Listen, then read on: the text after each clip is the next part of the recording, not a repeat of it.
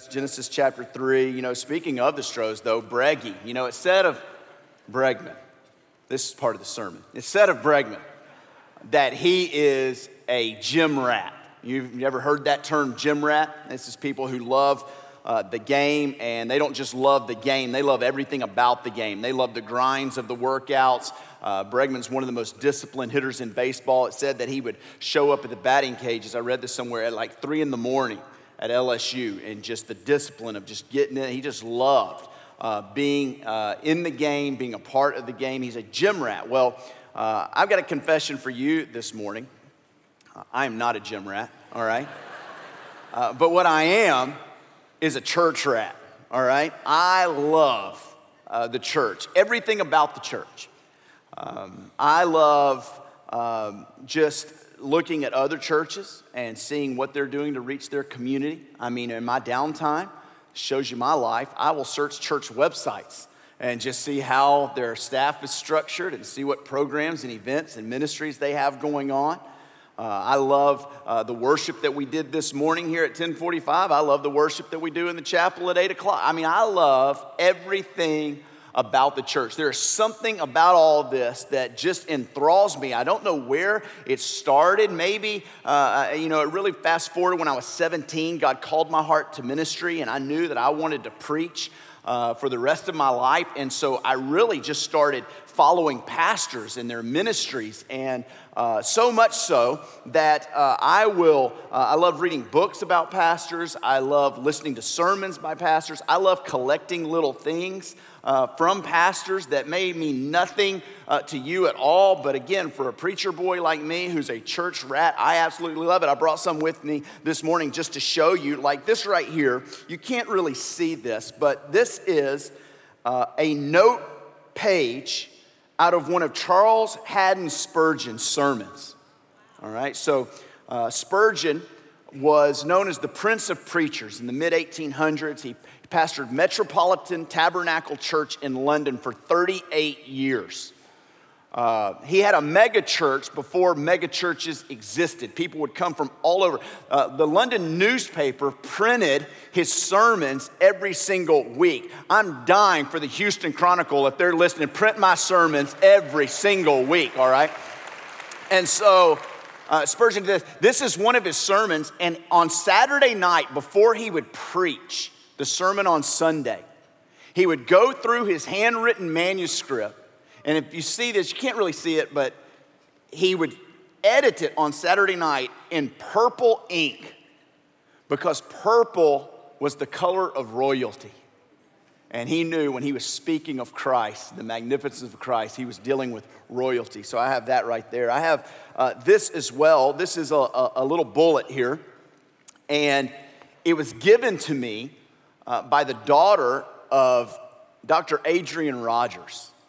Adrian Rogers pastored Bellevue Baptist Church in Memphis, Tennessee, and uh, he was, for lack of a better terms, for the Southern Baptist Convention, uh, he was like the quarterback of the day, all right? Leader of leaders, uh, could preach the stars down. He was so good at preaching that preachers would get his sermons and they would just in turn preach them to their congregations on the weekend.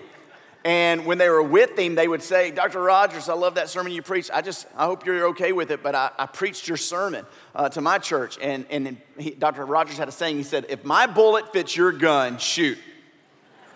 and so he kept in his study bullets like this, and he would give them out to preachers. And after he passed away, I had the opportunity to be in his personal home study. And his daughter I told her, hey, I've preached some Adrian Rogers sermons before, and she gave me a bullet and said, if, if, it, if it fits your gun, shoot, right? And then I have this as well, and I'm very proud of this. This is one of Dr. W.A. Criswell, uh, the pastor of First Baptist Church in Dallas for 50 years. Uh, I have in my study uh, upstairs, uh, I have uh, just about every first edition copy of a book that Dr. Criswell's put out. I think I'm only missing two or three. And this one is called The Scarlet Thread Through the Bible. And what I love about this little book is it's actually a sermon manuscript. 50 years, Dr. Criswell preached at First Dallas, and he would tell you that the greatest preaching experience, he wrote this, that the greatest preaching experience was on New Year's Eve. They had a watch night service in 1961.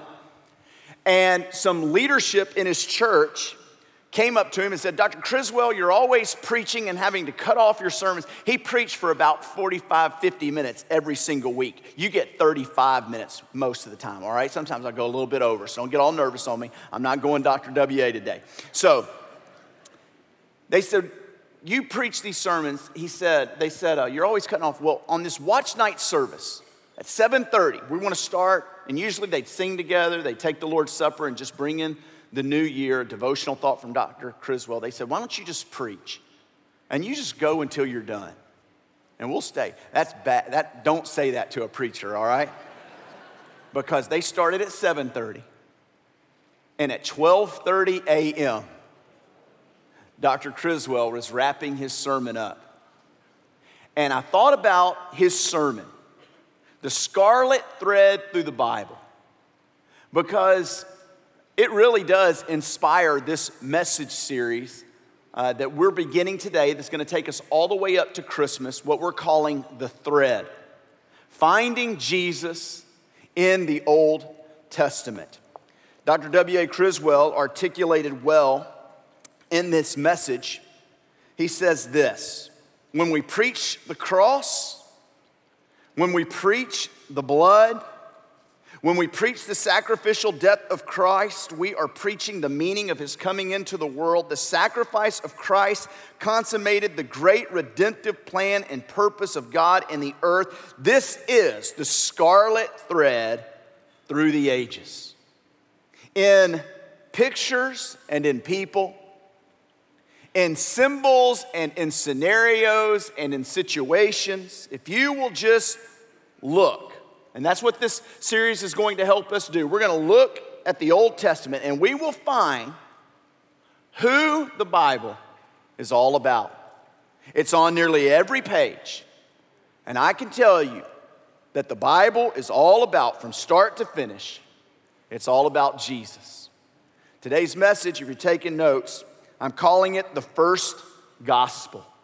It might surprise you to know that before Jesus ever arrived to earth via his physical birth in Bethlehem, it was first predicted 4,000 years before in the Garden of Eden. This is widely known as what is called the Proto Evangelion, or the first gospel.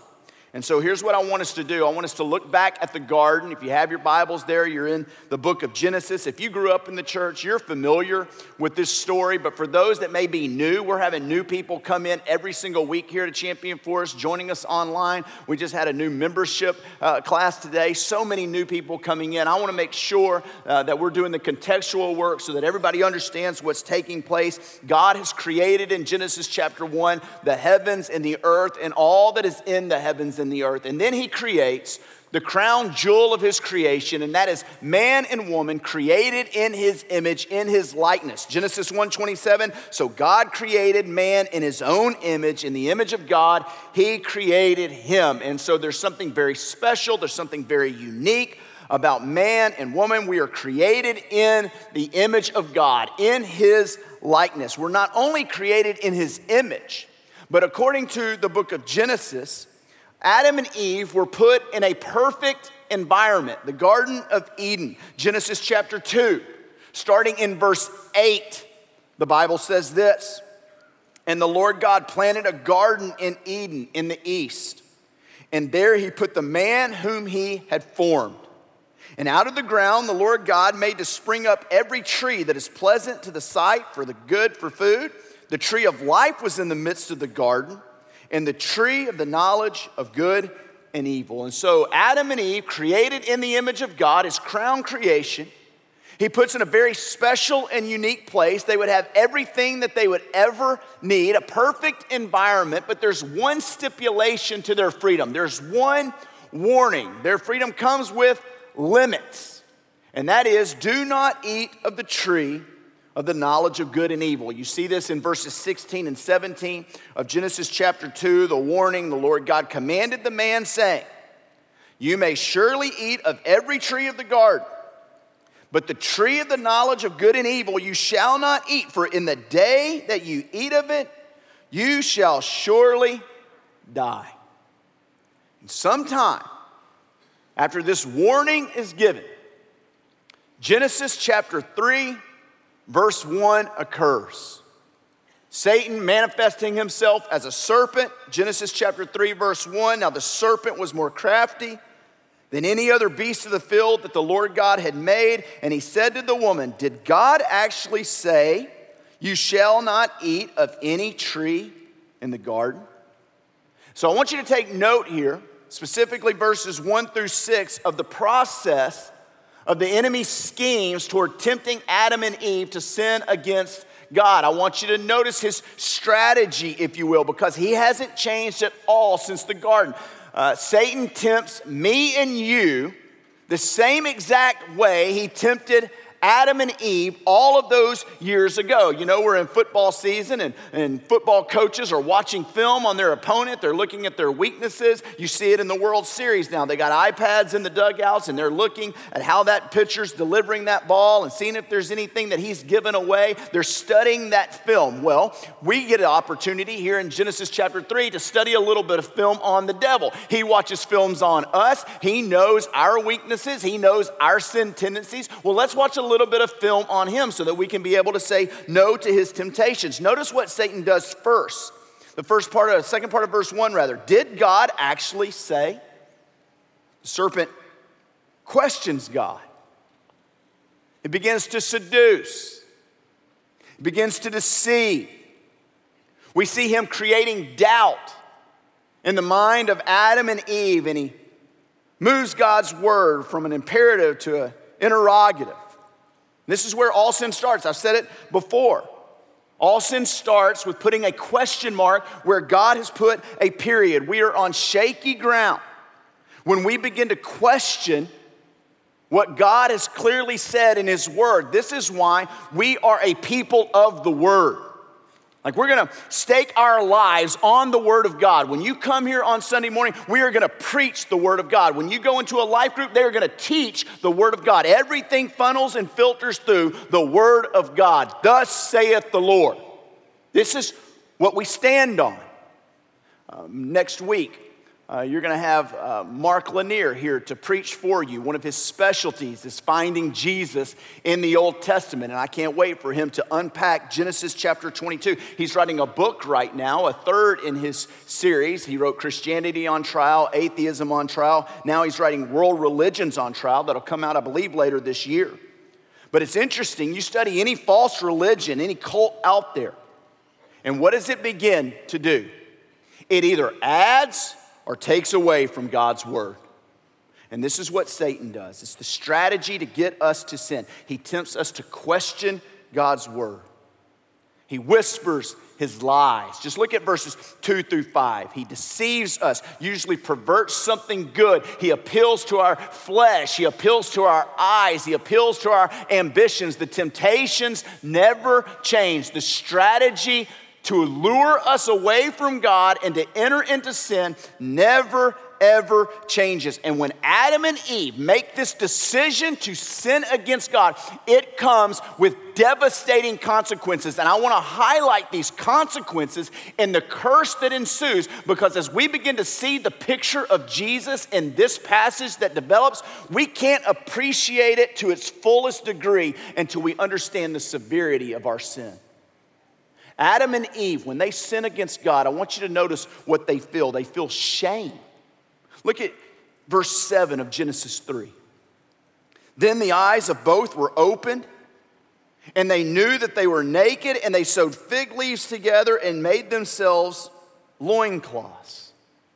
Genesis chapter 2, verse 25, when God creates Adam and Eve, the Bible says they were naked and were not ashamed. And now that they've sinned, they see their shame. They understand something has changed. And look at this they attempt to cover their shame, i.e., cover their sin, with leaves. They feel shame, they feel guilt. Look at verse 8. And they heard the sound of the Lord God walking in the garden in the cool of the day. And the man and his wife hid themselves from the presence of the Lord God among the trees of the garden. They once walked with God in unhindered, unbroken communion and fellowship with God.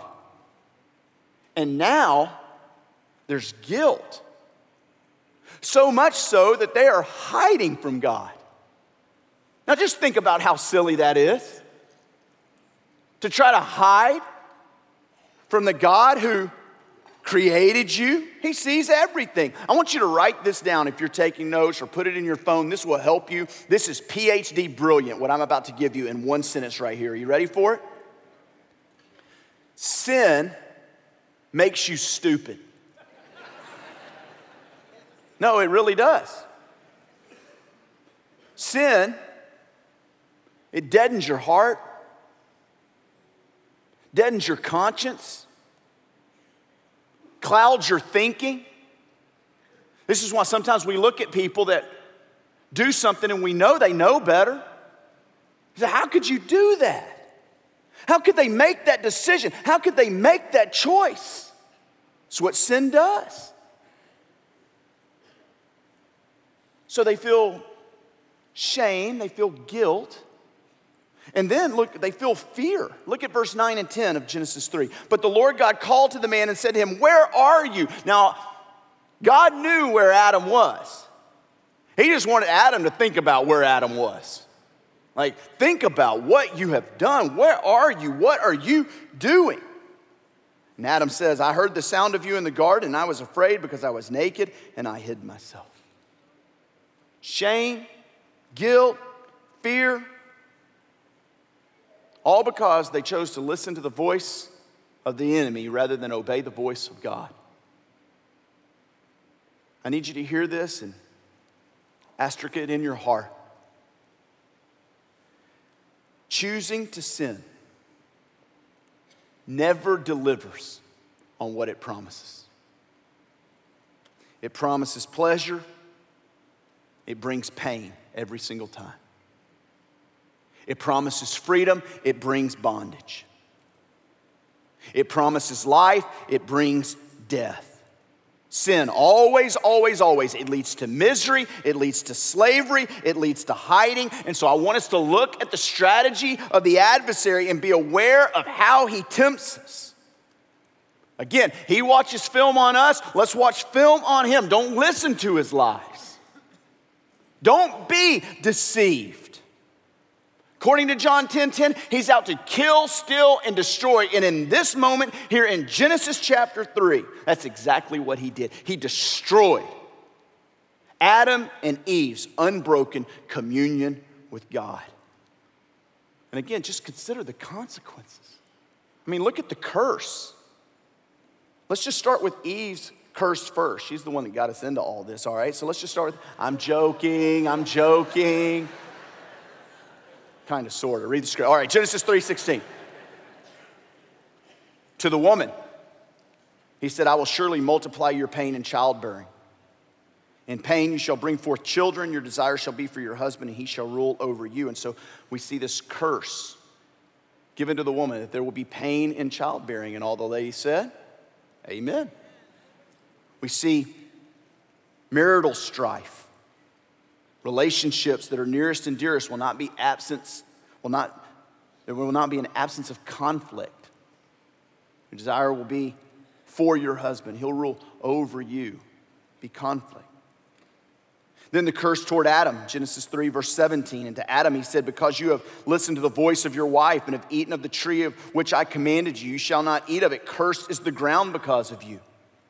In pain you shall eat of it all the days of your life. Thorns and thistles it shall bring forth for you, and you shall eat the plants of the field. By the sweat of your face you shall eat bread till you return to the ground, for out of it you were taken, for you are dust, and to dust you shall return. At one time man ruled and reigned over the ground.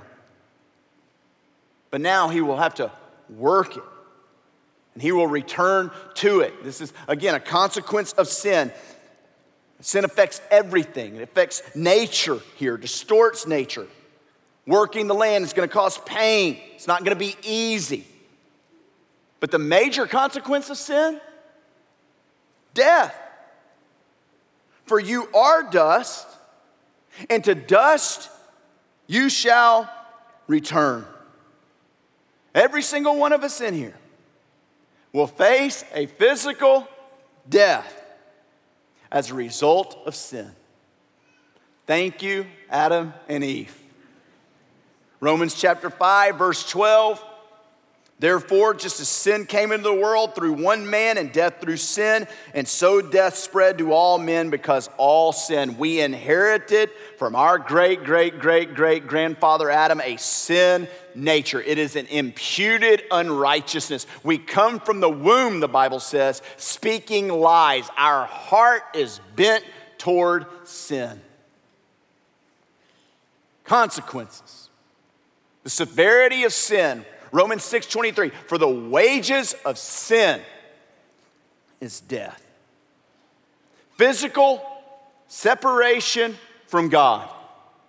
Unless God intervenes, unless God does something. And it wouldn't just be physical separation from God, it would be eternal separation from God unless God intervenes. This is the cost of sin. And therefore, the hope that comes here in verse 15, where we have the first gospel. If you're taking notes and you write in your Bible, just write out beside Genesis chapter 3, verse 15, the first gospel. We get our first sign of hope, our first sign of a redeemer. God curses the serpent, and he gives this promise. And interestingly, while we're taking it after the curse of Adam and Eve because I wanted you to see the severity of sin.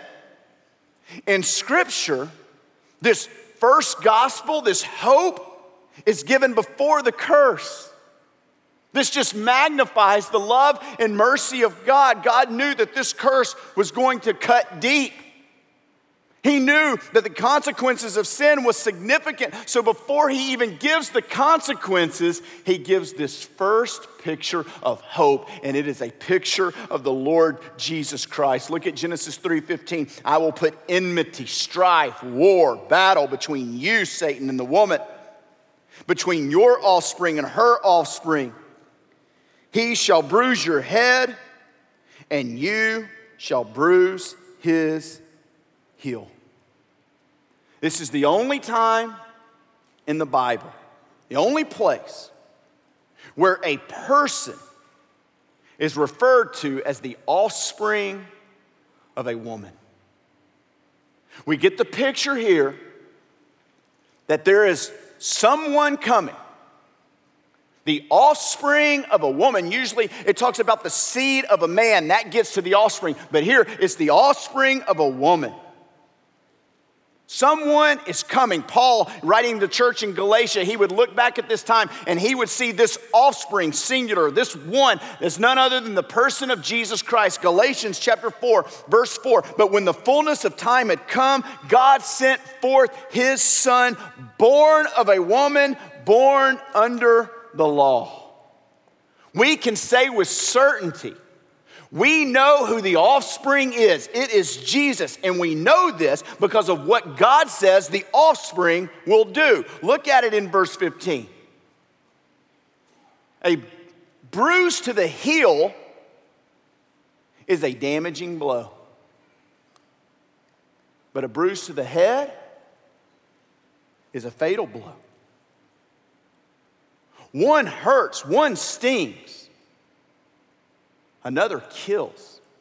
Another destroys. And right here, we see our first picture of Jesus Christ. We see his heel being bruised in the cross. We'll work this out in just a moment. And we see him crushing the head of Satan in the resurrection. And this is why it's called the very first gospel. We see Jesus. I want to show you in this passage three actions that God takes and we see this in the person of Jesus Christ. It comes right off the page. The first action we see that God takes, and again, we see Jesus in this, is that sin is covered. Look at verse 21 of Genesis chapter 3. And the Lord God made for Adam and for his wife garments of skins and clothed them. where do you think those skins came from? Adam and Eve deserved death. But God instead killed an animal. Before the sacrificial system was ever in place, here we see God sacrificing an animal, substituting an animal, its blood, and He clothed Adam and Eve's shame. He covered their sin. See, Adam, Adam and Eve, they tried to cover their sin. They tried to cover their shame. They sewed fig leaves together, but that didn't, that didn't help. Only God can cover sin. And what we see in this passage of scripture is that the covering of sin, it takes blood. See, we often try to do what only God can do. We, we sin against God and we try to cover our sin. We, we promise God that we'll do better. We promise God that we'll work harder. We promise God that we'll serve more. That, that'll cover my sin. That'll make me right with God. And all of those are feeble efforts. They don't cover our sin. The only thing that can cover our sin is a sacrifice, a blood sacrifice. Writer of Hebrews would look at the sin substitute, would look at the sacrificial system, and he writes Hebrews chapter 9, verse 22 without the shedding of blood, there is no forgiveness of sin. If you're new to the church, obviously you've seen Jesus on a crucifix and he's on that cross, and the significance of that cross is his blood shed. Born of a woman, 100% man, yet 100% God. And so he had pure blood. Our faith is a bloody faith. And we'll never get around that and we'll never get over that. You come to Champion Forest long enough and you are going to hear sermons about the blood of Christ. You're going to hear us sing songs about the blood of Christ. There's power in the blood.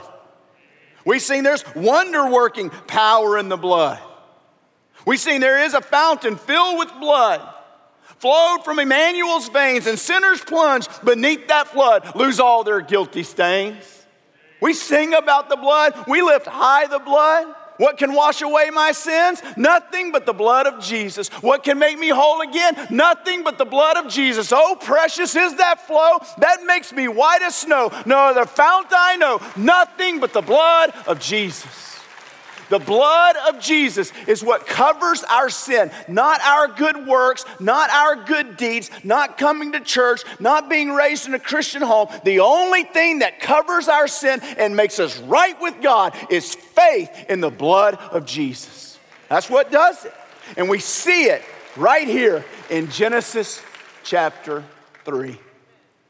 This week, I'm getting on a boat with 15 other pastors from all over North America through our CF Connect ministry. You know, that's a ministry that we have that trains and resources and equips pastors. I'll show you a picture of the boat on the screen. We're going to the Amazon down in Brazil. This will be my third or fourth trip there. You see the boat, the bottom floor there is where the staff kind of hangs out. The second floor is where we stretch hammocks across the boat. That's where we'll sleep at night. And that you say, Can you sleep on a hammock? It'll rock you to sleep like a baby. It's awesome. Unless there's flies out there. I was out there one time, and I'm telling you, if those bugs would have worked together, they could have picked that boat up and taken us anywhere they wanted to go. and then upstairs, you got the kitchen and the hangout room. There's showers and bathrooms on the second floor there. I can't wait to get on that boat. We'll go up the Amazon River. And the Amazon, you know, picture it like I 45 without the traffic. You go and you'll pull up into these little country towns, if you will, little villages, Indian villages.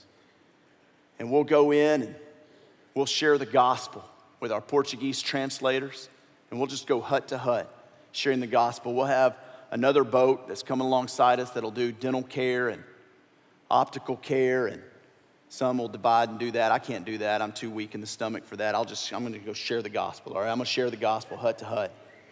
And then we'll go up to a city in Brazil called Parintins. We partner with the First Baptist Church of Parintins, and we'll train some pastors there that go into these villages.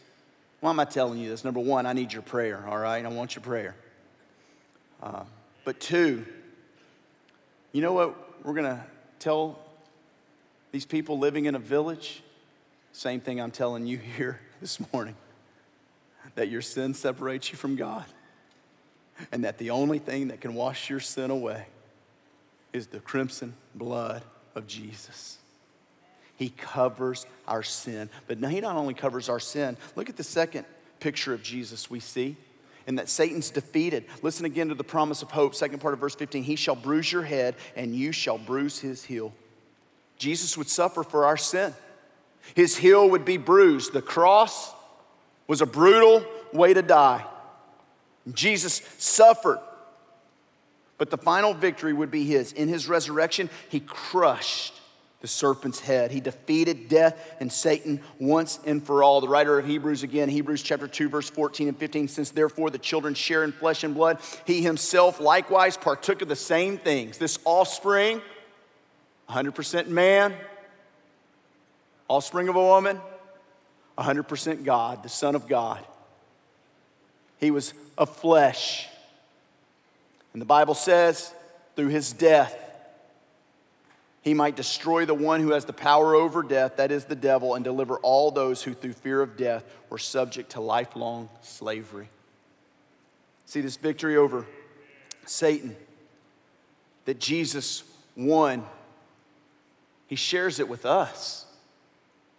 All those who have put their faith in Christ, who believe by faith that Jesus' blood covers their sin, he shares this victory with us. I have several study Bibles that I read every week as I prepare for these messages. And if you don't have a study Bible, I encourage you to go out and get one. It can be ESV, it can be NIV, it can be Life Application, any kind of study Bible that has commentary notes. And I was studying this week, and I love this little note in Genesis 3:15 in the NIV Study Bible. Listen to what the writer says: "The antagonism between people and snakes, talking about the curse of the serpent, is used to symbolize the outcome of that titanic struggle between God and the evil one." See, there's a reason we don't like snakes, right?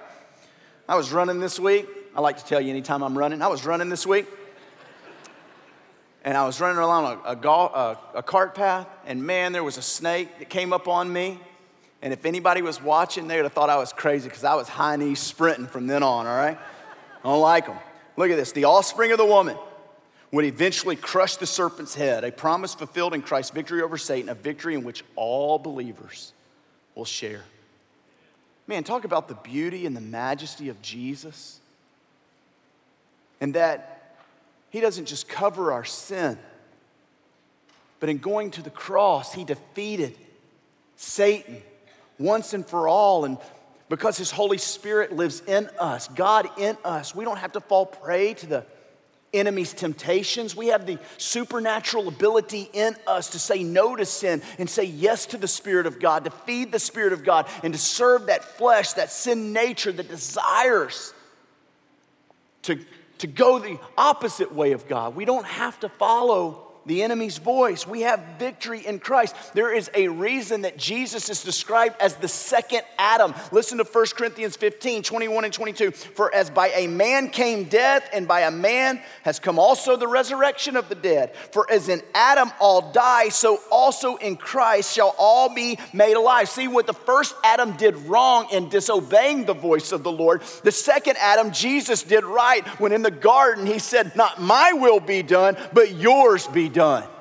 See, what the first Adam got wrong in sinning against God and then came the curse and the consequences of sin. The second Adam, Jesus, said yes to God and he secured our salvation. Paul, no doubt, when he was writing Romans chapter 5, he was studying Genesis chapter 3. And listen to what he writes, starting in verse 12. Therefore, just as sin came into the world through one man and death through sin, and so death spread to all men because all sin, for sin indeed was in the world before the law was given in the garden.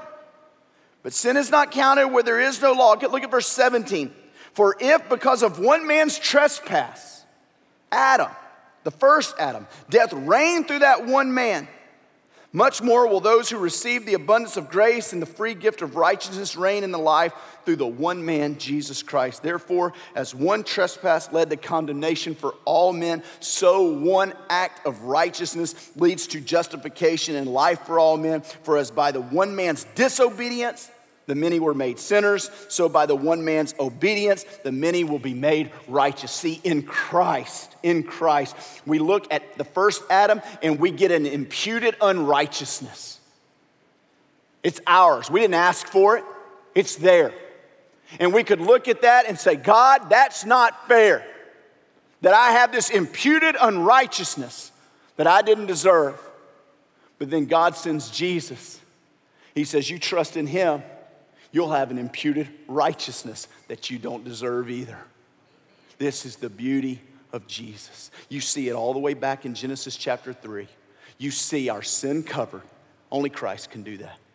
You see Satan defeated. Only Christ can do that. And then you see, look at this, our salvation is secured. Only Jesus can do this. The great thing about Genesis chapter 3, verse 15, is that it's both a prophecy and a promise. And the one thing about God that I know, watch this, one thing about God I know, He keeps His promises. God banishes Adam and Eve from the garden as a result of sin. Look at verse 22 through 24. And then the Lord God said, Behold, the man has become like one of us in knowing good and evil, lest he reach out his hand and take also the tree of life and eat and live forever. See, when he banished Adam and Eve from the garden, this was an act of mercy. This was an act of grace. He didn't want Adam and Eve living forever in their fallen state. And so he banishes man from the garden. But then he promises one day to return us to the garden. It's interesting how the Bible starts in a garden and how the Bible ends in a garden. Revelation chapter 22. I was talking to a friend about this just last night, man. There's no way we can do this text justice in the time that we have. I would need four and a half hours and more to be able to clearly articulate and show the depths of the beauty of what we learn in this passage about Christ. That's what's so glorious about studying the Bible. You can study the Bible seven days a week, 24 hours a day for the rest of your life, and still not uncover the riches of the glory of God. In Revelation chapter 22, we see that God has prepared for us this garden. And listen to what the Bible says. The angel showed me the river of water. I end with this. It's as bright as crystal flowing from the throne of God and the Lamb through the middle of the street of the city. On either side of the river, the tree of life with its 12 kinds of fruit, yielding its fruit each month. This is a place that's been eternally prepared for us, it will be eternally satisfying to us. All of our needs will be met, total access to the tree of life. The leaves of the tree were for the healing of the nations, and no longer will there be anything a curse. Everything that sin caused pain and heartache and brokenness and separation it'll be no more. But the throne of God and the Lamb will be in it, and his servants will worship him, and they will see his face, and his name will be on their foreheads. That just denotes ownership. We are his, he is ours forever, and night will be no more, and they will need no light or lamp or sun, for the Lord their God will be their light, and they will reign forever and ever. And then look at verse 6 and 7. And he, the angel given John the tour, said, These words are trustworthy and true. You can count on this. What the first Adam lost and what he was banished from the second Adam, Jesus. If we trust in him, will give us access to forever and ever. When's it going to take place? All Jesus says is there in the first part of verse 7 I'm coming soon. Revelation 22, the end game was promised. It's a fulfillment of Genesis chapter 3. Jesus is the thread throughout Scripture. And if we look closely enough, and we will in this series, we'll find him on every page of the Bible. Amen? Let's pray together. Let's pray together. Thank you for joining us online. We hope today's experience encouraged and challenged you. At Champion Forest, we are passionate about all kinds of people coming to know God to grow in their relationship with Him and others, and then to go out and make a difference in the world. We would love the opportunity to talk and pray with you. To connect with us, just go to championforest.org/connect. And hey, of course, we can't wait to welcome you on campus in person on one of our locations. We'll see you soon.